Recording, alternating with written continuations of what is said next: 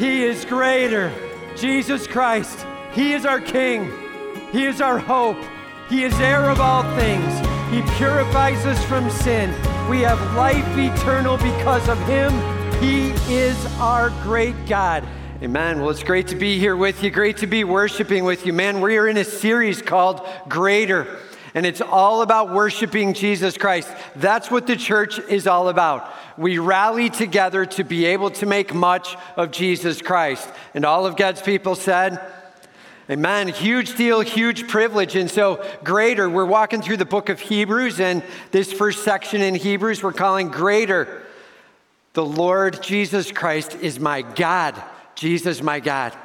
Right? Greater, Jesus, my God.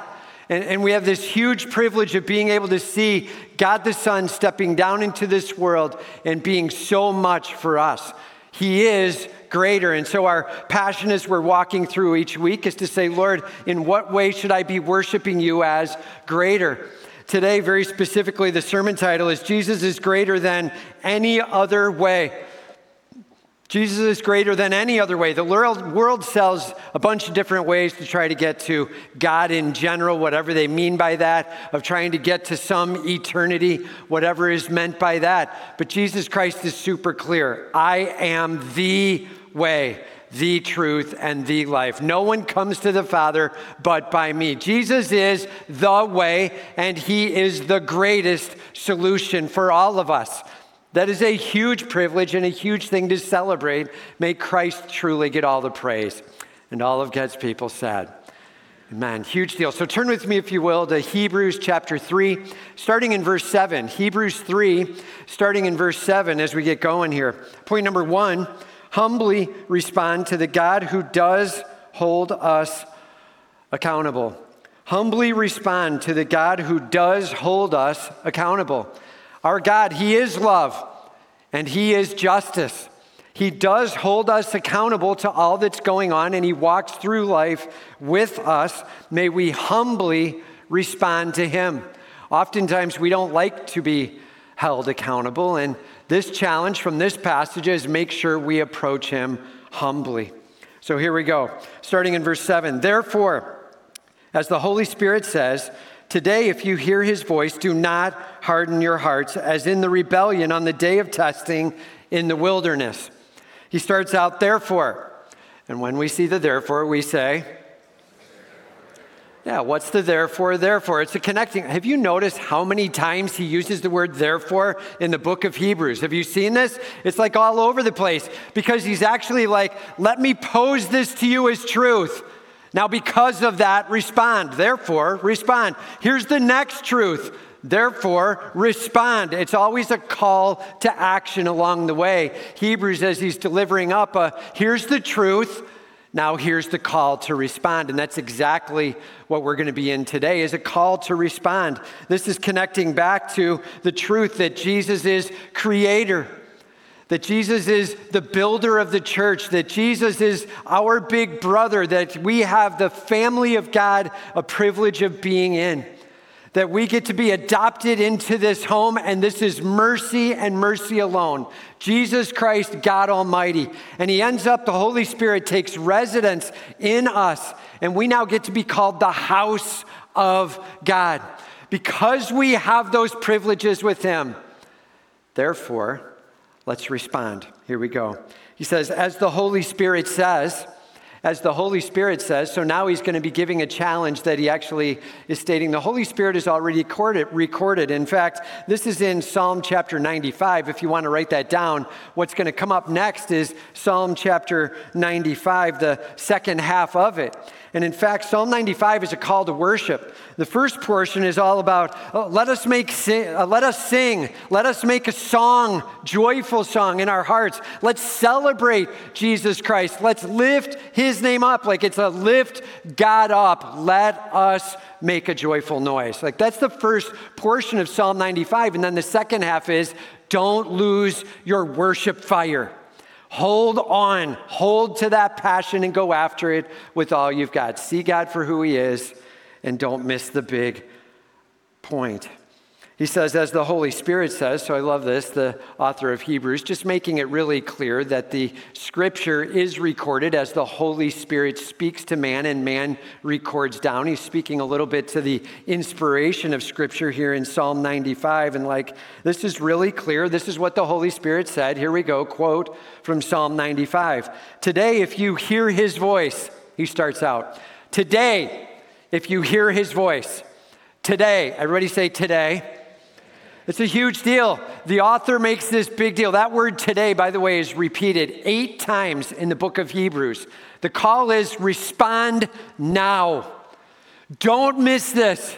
If God is moving, if the Lord is speaking, if the Holy Spirit is whispering and convicting into your life, respond now, today.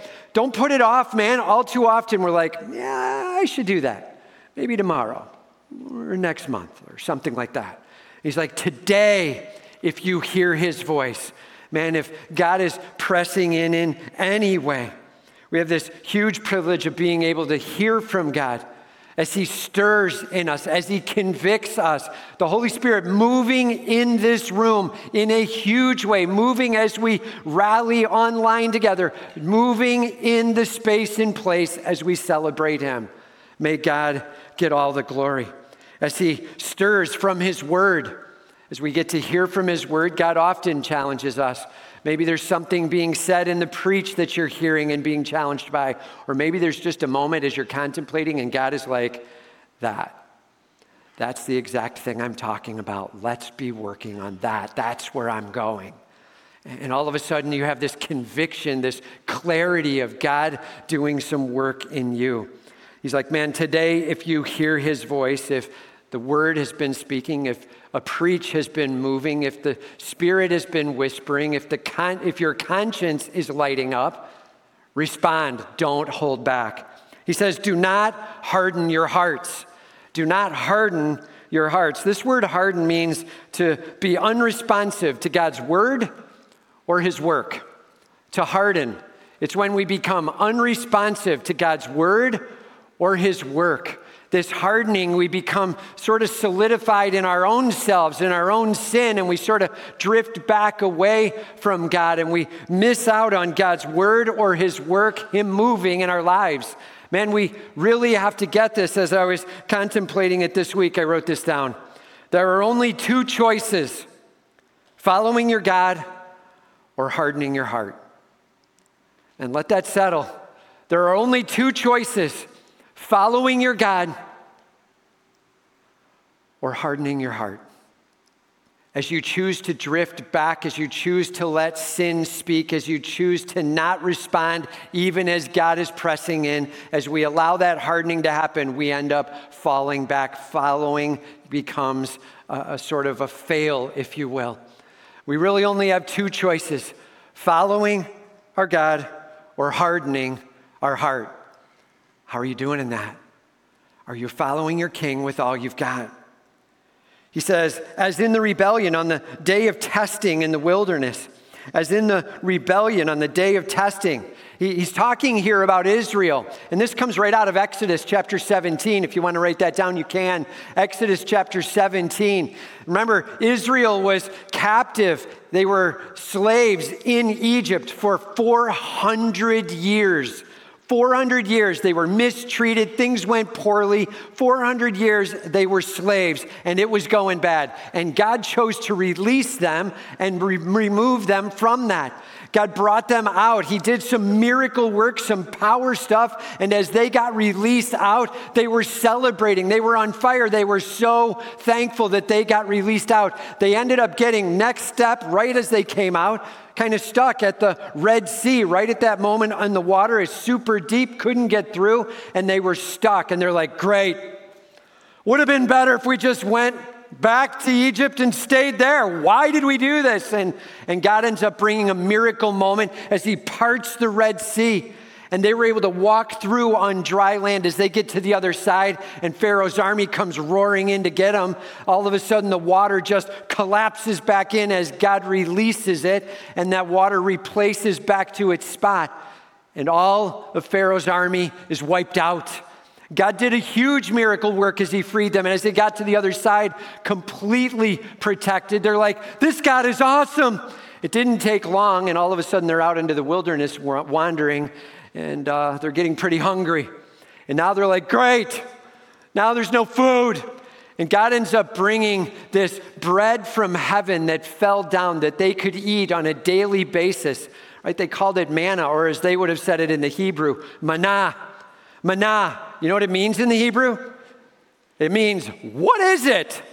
That's literally what they named it. As this bread floated down that they could eat, they're like, what is this stuff? And the name became, what is it? Manna from heaven that they lived on daily, regularly, all the time. And they praised God for that provision. And they went a little bit further, and all of a sudden they're thirsty and they can't find water. And that's where we pick it up in Exodus 17 in this rebellion as they're like, why is God doing this? We are so thirsty. What is going on?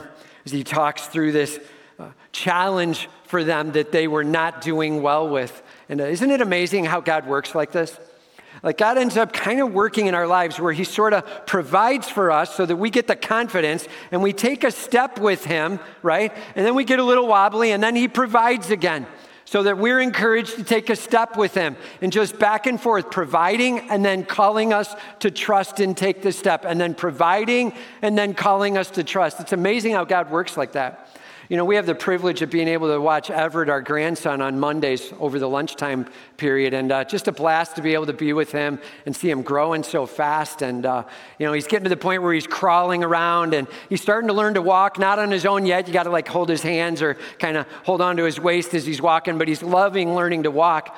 And uh, one thing we've noticed is if I get out in front of him and John has got his hands or something and we're calling out, I'm like, come on, you can do it, Everett. He gets this huge smile on his face as he starts taking these wobbly steps and he's doing so well. I've also noticed that if I get too far back, I just like wipe all of the confidence out of him and he collapses. If I step back, like I watched him this last week, we were doing it, I'm like, come on, man, you can do it. And I stepped back and he was like, oh, forget it and he just dropped right down and was sitting and he's like, not doing that. So I stepped back in. I'm like, come on, man, you can do it. And we stood him back up and he starts walking to me and I end up staying a little closer and we got him all the way there, right? And he's this huge smile, lift him up, do the big celebrate at the end. Man, I'm just telling you, all too often, that's us with our God. We get with him seeming to us a little too far away. And so we just sit down and we're like, that's it, forget it. And that's exactly what was going on with Israel. They sat down and they were like, forget it. I can't trust my God. I don't know that He's going to be able to provide any water. I mean, you know, He got us out of Egypt and He split the Red Sea and He gives us food every day, but I don't know about water, right? All of a sudden they're questioning along the way. And He's like, yeah, that was a huge problem moment. He says, where your fathers put me to the test. Your fathers put God to the test. He's like, the fathers of Israel didn't get it. Now, please hear me thirst, man, that's a reasonable concern. To be concerned about getting water and being able to have that in the desert, but they let it go too far. It's a reasonable response, but Exodus 17 says they actually went as far as saying, Is God even among us? They literally said that. Is God even among us? I mean, he released them from Egypt. He split the Red Sea. He's given them food. They see the presence of him there. And is he even here? They immediately began to accuse. So I just summarized it this way, uh, uh, writing it down this week. Satan's goal is to steal your worship by moving you from concerned to grumbling to accusing your God. Satan seeks to steal your worship by moving you from concerned to grumbling to, to accusing, from concerned, like it's reasonable to think about it. Where are we going to get the water? To grumbling, I don't know if he's really got this, I'm not sure what's going on, to accusing, is God even among us? And their worship collapsed and they were attacking God. He's like, man, the, the worship was gone and the accusation was high. By the way, just notice this they started accusing God. Who is the great accuser in all of the world? The great accuser, his name is I know it's kind of weird to say it out loud, but it's okay to say his name out loud. The great accuser is Satan, man. He is the accuser, and all he does is stir us, get a concern to move to grumbling so that we can start accusing, and now we're doing what he does. Man, may we be careful with that. God says, and they saw my works for 40 years. Now, the incident occurred at the front end of them coming out of Egypt, but God's saying, For 40 years, I remained faithful to them.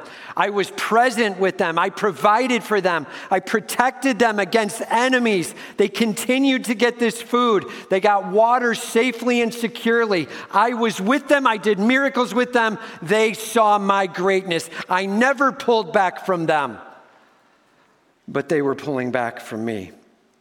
He says, therefore, right, because they would not learn to trust, because they weren't getting it, I was provoked with that generation and said, They always go astray in their heart, and they have not known my ways.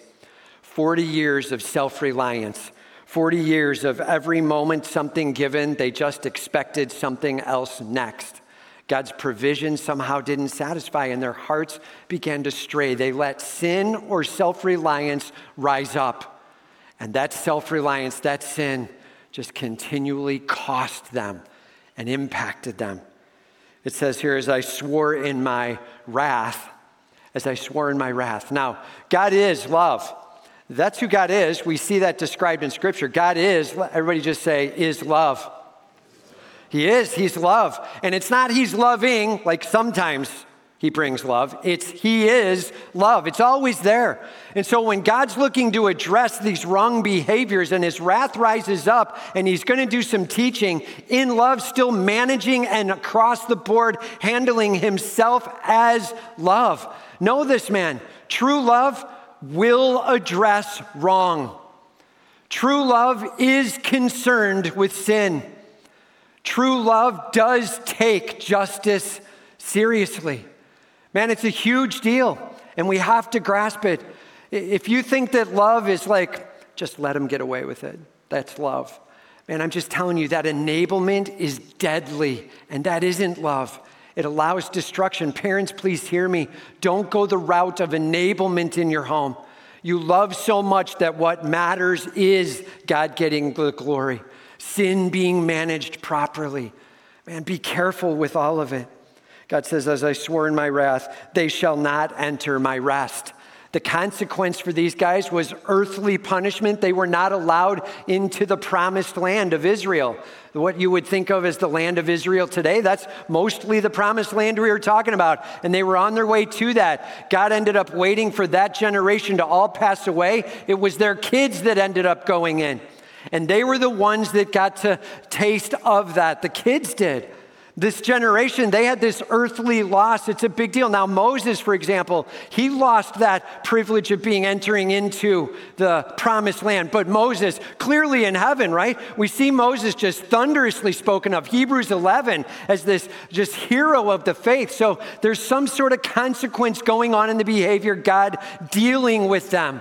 And this is a huge deal as he walked through them, their walk with him and their faith. It says, They shall not enter my rest. There was some consequence. And we're called to a humble response to our God. He's in charge, He gives us so richly. May we humbly look to Him. You know, one of my favorite missionaries is Hudson Taylor. Uh, the guy just rocked it for Christ in a huge way. And uh, back in the 1800s, looking to be a missionary to China and uh, rocked so many details. I'll, I'll, just give you a few here written them, I wrote them down. He ended up building a mission society that had over 800 missionaries. 800 missionaries. It went from zero to 800 under his watch. Ended up building 125 schools in China. 125 schools that trained and taught, but then also made clear who Jesus Christ was. In fact, they, as they counted up and were talking with him, they gave some approximation. Over 18,000 people came to trust Christ through the direct ministry of Hudson Taylor. 18,000, and who knows how many beyond that as generation after generation. Hudson Taylor just being on fire for who Christ was and faithful in the process. Well, at the end, he was invited to be able to come speak at a conference. And Hudson Taylor was. Uh, there on stage, and the MC began to speak. And as the MC talked, she said, I just want to make it clear who this man is and what he's done. And she talked about the 800 missionaries, the 125 schools, the over 18,000 saved. And as she was finishing it up, she said, Let me make this clear. I want to introduce to you the illustrious Hudson Taylor. The place erupted in applause, people standing up. Hudson Taylor stepped up, walked up to the podium, and as the applause was going, he just stayed back and stayed quiet. And as it came to a close and they sat down, he stepped up to the podium, quiet, and he said, Dear friends, I am the little servant of the illustrious Master. Please don't give me the applause, give them to Jesus Christ. And the place erupted in applause for Jesus Christ. Man, may we recognize that He is the illustrious Master, and we have the humble privilege of knowing Him. And all of God's people said, Huge call, man. How are you doing at following Christ with humility? How are you doing at being able to set down your sin and make sure you're not hardening your heart, all for His glory? How are you doing? some sin have you? And give it to your God. May He get all the praise. Okay? Point number two be cautious. Not believing and simply being around God is not saved. Let me say that again. Be cautious.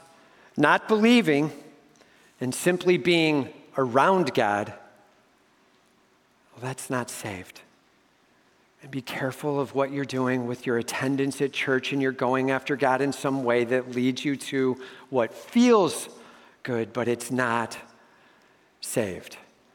May we be cautious with that. Now, as we jump into this passage today, this is a tough piece here, this couple of verses. And there's been a lot of confusion on it over the years. In fact, this is one of the warnings uh, in Hebrews. There are three major warnings chapter 3, chapter 6 and chapter 10. So in this series, we're going to be dealing with it now in 3. There will be the next one in 6 and the next one in 10. All of those three warnings similar in their nature. And so we have to be careful though, because if you're not cautious with the words, you can get some really bad theology. So we're going to walk through this passage super carefully and make sure God gets all the glory, all right? So here we go. He starts out, take care, brothers. Take care, brothers. Literally, in the original language, it's using the word to see. Use your eyes. Watch out for this. See to it, church. Make care of that. Make sure you take care of this, all right? So he's calling them to use their eyes, to be observant, and to watch out for. And uh, he says, Take care, brothers, the church, lest there be in any of you an evil, unbelieving heart. Lest there be in any of you an evil, unbelieving heart. Now, we're going to start at the end of that phrase and work our way to the front, all right? So, first, evil.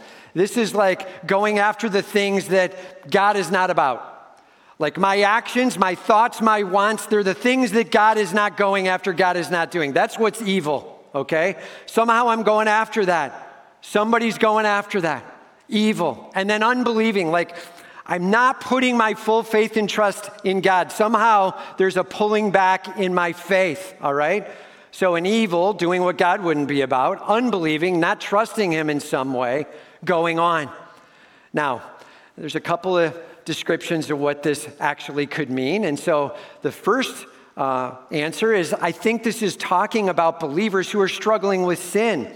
And uh, the reason they would say that is it says, Take care, brothers, lest there be in any of you, brothers, an evil, unbelieving heart. And so you could see where they would get to it. It sounds almost like he's saying, Hey, brothers, hey, you who are saved, be careful lest in you somehow becomes an evil, unbelieving heart. Now, we know from Scripture the only way that could happen is the welling up of the flesh sort of taking over. And so, if this is a saved person that it's talking about, it could be like the flesh is sort of dominating. I'm falling to a sin in my life. I know it needs to go, but I'm letting it have the victory and I'm doing the thing that I shouldn't be about. And Take care lest that somehow be going on in your life. Be cautious that you're not wobbling in your walk with Christ. And it could be that that's what it means. I got to be honest with you. There's a second meaning, which would be that this is actually speaking to an unbeliever that's in the crowd of those that are believer, the church. And it's probably more where I land on this, just so you know. Um, but it could read like this Take care, brothers, lest there be in any of you the gathering together called the church right? Are you hearing it? So, if there's anything in the gathering of the church, is there anyone in there that is wrestling with an evil, unbelieving heart? Like they're doing things God would not be about. They're not believing in God. They're not going after Him, but somehow they're a part of the church. Like they're checking a box, they're showing up. Maybe this even echoes and sounds like you today as you're showing up here in person or online and you're like, I. I'm not sure where I stand with God and I'm doing my own thing and it's all about where I'm at, but, but I'm trying to at least do a few things that look good, that they're sort of reaching out for God. And man, be careful if you feel you're faking it in and around the church. If it looks like Maybe you're saved on the surface, but down deep inside, you know you're all about the sin you want to be about. You're all about the self you want to be about. You're all about the unbelief. I won't trust in God. It's going to be my way. But I'm showing up at the church and I'm making it look dressed up. Like, be careful with that. And it's a huge deal. I'm just going to tell you part of the reason that I land on, I think it's maybe that one, is because when you start to see words like evil, unbelieving heart, it's pretty hard pressed for God to be talking that way about a believer's heart when he just got done saying, The house of God, the presence of me with you, adopted in, you're a child, the family, you are my family for life if you're saved. I love you, and the Holy Spirit is with you, privilege all over, and then switch over to using these words. Those are some pretty hard pressed words, and that would be my main reason. I think this is probably speaking to those within the church who are missing who Christ is and making it all about self. But either way, can we just say, dude, it's not good to play with sin? It's a bad plan. Everybody just say it's a bad plan. Like either way, it's just a bad plan, whether it be the saved person wrestling with it or the unsaved who's getting confused with it. And look what happens. He's very clear after it. He says, leading you to fall away from the living God. Leading you to fall away from the living God. If this is the saved person, leading you to sort of miss the blessing and the opportunity and the privilege, be careful. Some will take this moment and say, This is a loss of salvation. Dude, I'm telling you, verse 14 makes it super crystal clear that is not the case. So we'll get to verse 14 in a second but be careful with it. So maybe it's the saved person losing some blessing, or maybe it's the person who's been in the church, around the church, but not saved, not trusting Christ. Maybe you admit that you're a sinner, you admit it. Maybe you believe that Jesus is risen from the dead. You're like, okay, I get it. He rose from the dead, He died on the cross and rose. But you haven't said, Lord, you're in charge of my life, take over. Maybe you're playing a game along the way and you're letting sin get in the way. And be careful. He says, leading you to fall away from the living God. And I'll just tell you this word fall away is harsh, it's aggressive in the Greek. And there's a tearing away. In fact, it's what we get the word apostasy from. And that's why I would also say this is probably more about unbelievers who are hanging out within the church and somehow missing that they're not saved and they're missing what's going on. Man, if you're here today and you're not sure where you're at, and may you deal with and address your God and hand the sin to Him and be done. Just saying, Lord God, you're in charge. Lord, I'm not going to fake it and I'm not toying around. I give you my life. Huge deal. I'll put it this way, maybe a good way to summarize this, a quote I put down. Don't just be at church, be the church. Don't just be at church, be the church. Don't just join online or walk into the service, sit down in a seat and feel like somehow that's enough. Don't just be at church. Man, be the church. Be on fire for Christ, called out, celebrating Him, sin set down. God gets all the glory. Are you in? is Jesus Christ getting worship and praise from your soul as you lay it out before Him. Huge deal. Then he says, but exhort one another. But exhort one another. Like, I love this. The church is always about one another's, right? Love one another, care for one another, exhort one another, like, encourage them, challenge them, come to them and let them know. Like, if you see somebody that's getting ravaged by sin, come to them and say, Are you okay, man? I'm seeing this hurt you. I love you man, being able to bring it up. I'm not saying every little annoying thing that's done wrong, right? I'm not saying just go after everything and look for perfection. It's not that, but if it's harmful, if it's habitual, if you're seeing sin, breaking someone down, coming to them and exhorting them and letting them know, we got to be on this, man. I'm with you. I love you. Man, may we get real on our sin and may God get all the glory. I'm just telling you that it's important that every day in every way, we address the sin in our lives. He says, but exhort one another every day as long as it is called today. Every day, exhort one another. How often? Every day. Not, uh, you know, once a month, whether it needs it or not. Every day. How are you doing with sin? Are you worshiping your God? Are you in with Him or are you letting something get the better of you? Be careful along the way. See that none of you that means not one of you are getting dragged down. Man, may we exhort one another. I'm just going to say this, and uh, this is a tender topic, okay? So I'm going to be a little bit careful. But in the last year and a half, a lot going on with what's happened with COVID. And the reality is, it gets easy to isolate and it gets easy to separate away. And all of a sudden, sin can sort of have its way. Apathy starts to have its way. And all of a sudden, it gets easy to not be very committed to showing up to church and going after it together. And please be careful, man. Our job is to rally together to worship the living God.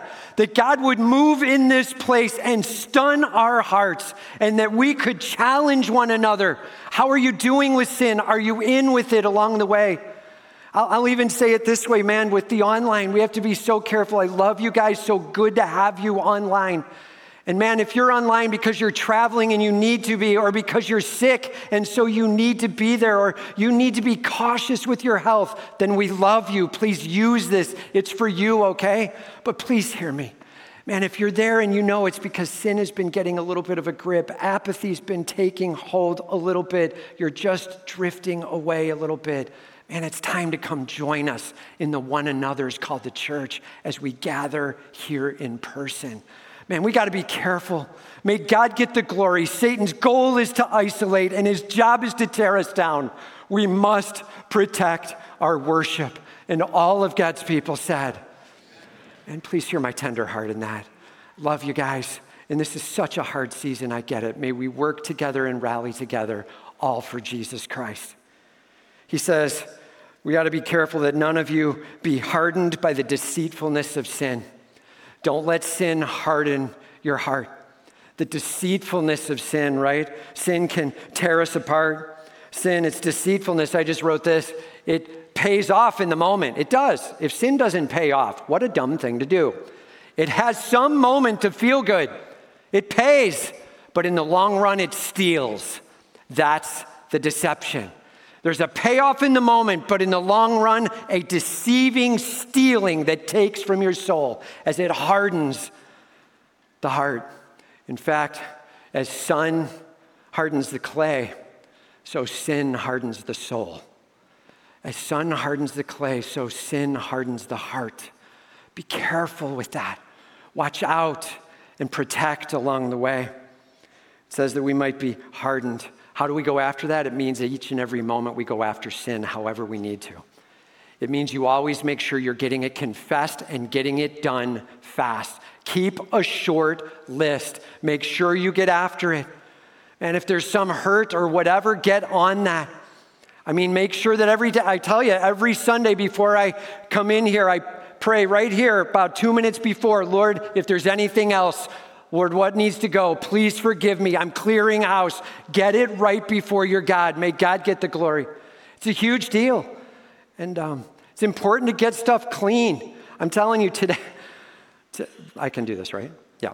Today, we ended up, I got the permission at nine, but you just got to make sure, you know? Today, the reality is we had a little bit of a misunderstanding. There was something that had gone on over the course of a couple of days, and I could tell there was a little bit something different and hurting in the tone. And like, where are we at? What's going on? And we had to have a sit down to it. And there was some other thing that happened, some other event going on, but it had a little bit of backlash. It's not like there was a sin per se, but it was beginning to cause misunderstanding. And there was tone and there was difference. And we got it done then then, like at 10 to 9, quarter to 9. Get it clear if you need to get it clear, man. Do whatever you need to do. May God get all the glory. And all of God's people said, Amen, man. A huge deal. Don't let sin sit, it hardens the heart. All right. Verse 14 now. This is a huge verse, by the way, for those who are in impact groups. You're going to be going over this this week in your questions, so make sure you listen well here. All right? It says, For we have come to share in Christ. We have come to share in Christ. Have, okay? That's in the perfect form, it means it already happened. It's in the past. We have come to share in Christ, like they're already saved. It happened in the past, it's affecting the present and the future. That's what the word have come means. Super important deal. Already saved. Everybody say, already saved right? You're already saved, and the proof of that is that you will then carry through all the way to the end. He says, if indeed we hold our original confidence to the end, holding the confidence to the end is a part of being saved. Now, there are some that change this, and they do one thing with it, and it's very dangerous. They drop the word have. And they put the word will and they move it over here and they say, You will share with Christ if indeed you hold your confidence to the end. That is not what it says. Everybody say, not that. Dude, it doesn't have the future on it, it has the past on it. Perfect. We have come, and so we will then carry through. This is an absolute promise of salvation and security in it. This is the perseverance of the saints. Verse 14 If you're saved, you'll follow through with confidence to the end. For those who maybe were in the church and not getting what's going on, and they allowed sin to grip them, and they started to drift away They stopped listening to Christ and they had nothing to do with Jesus and they had nothing to do with the faith and they said, I'm done with trusting him. Well, actually, they never did trust Christ. And verse 14 is making that super clear. Man, may we anchor in the promise that we have hope in Jesus Christ and he gets all the glory. And all of God's people said, Amen. He says at the end, as it is said, today, if you hear his voice, do not harden your hearts as in the rebellion. Again, he quotes from Psalm 95. Today, if you hear his voice, do not harden your hearts. Man, if God is stirring in your soul, if you know you've been letting sin sit on you and you've been hardening up, or maybe worse, you know you've been in the church and you've been faking it along the way, man, today is the day. It's time to respond to Jesus Christ and give him your soul give him your all. May God get all the glory. All goes to Jesus. And all of God's people said, Let's pray.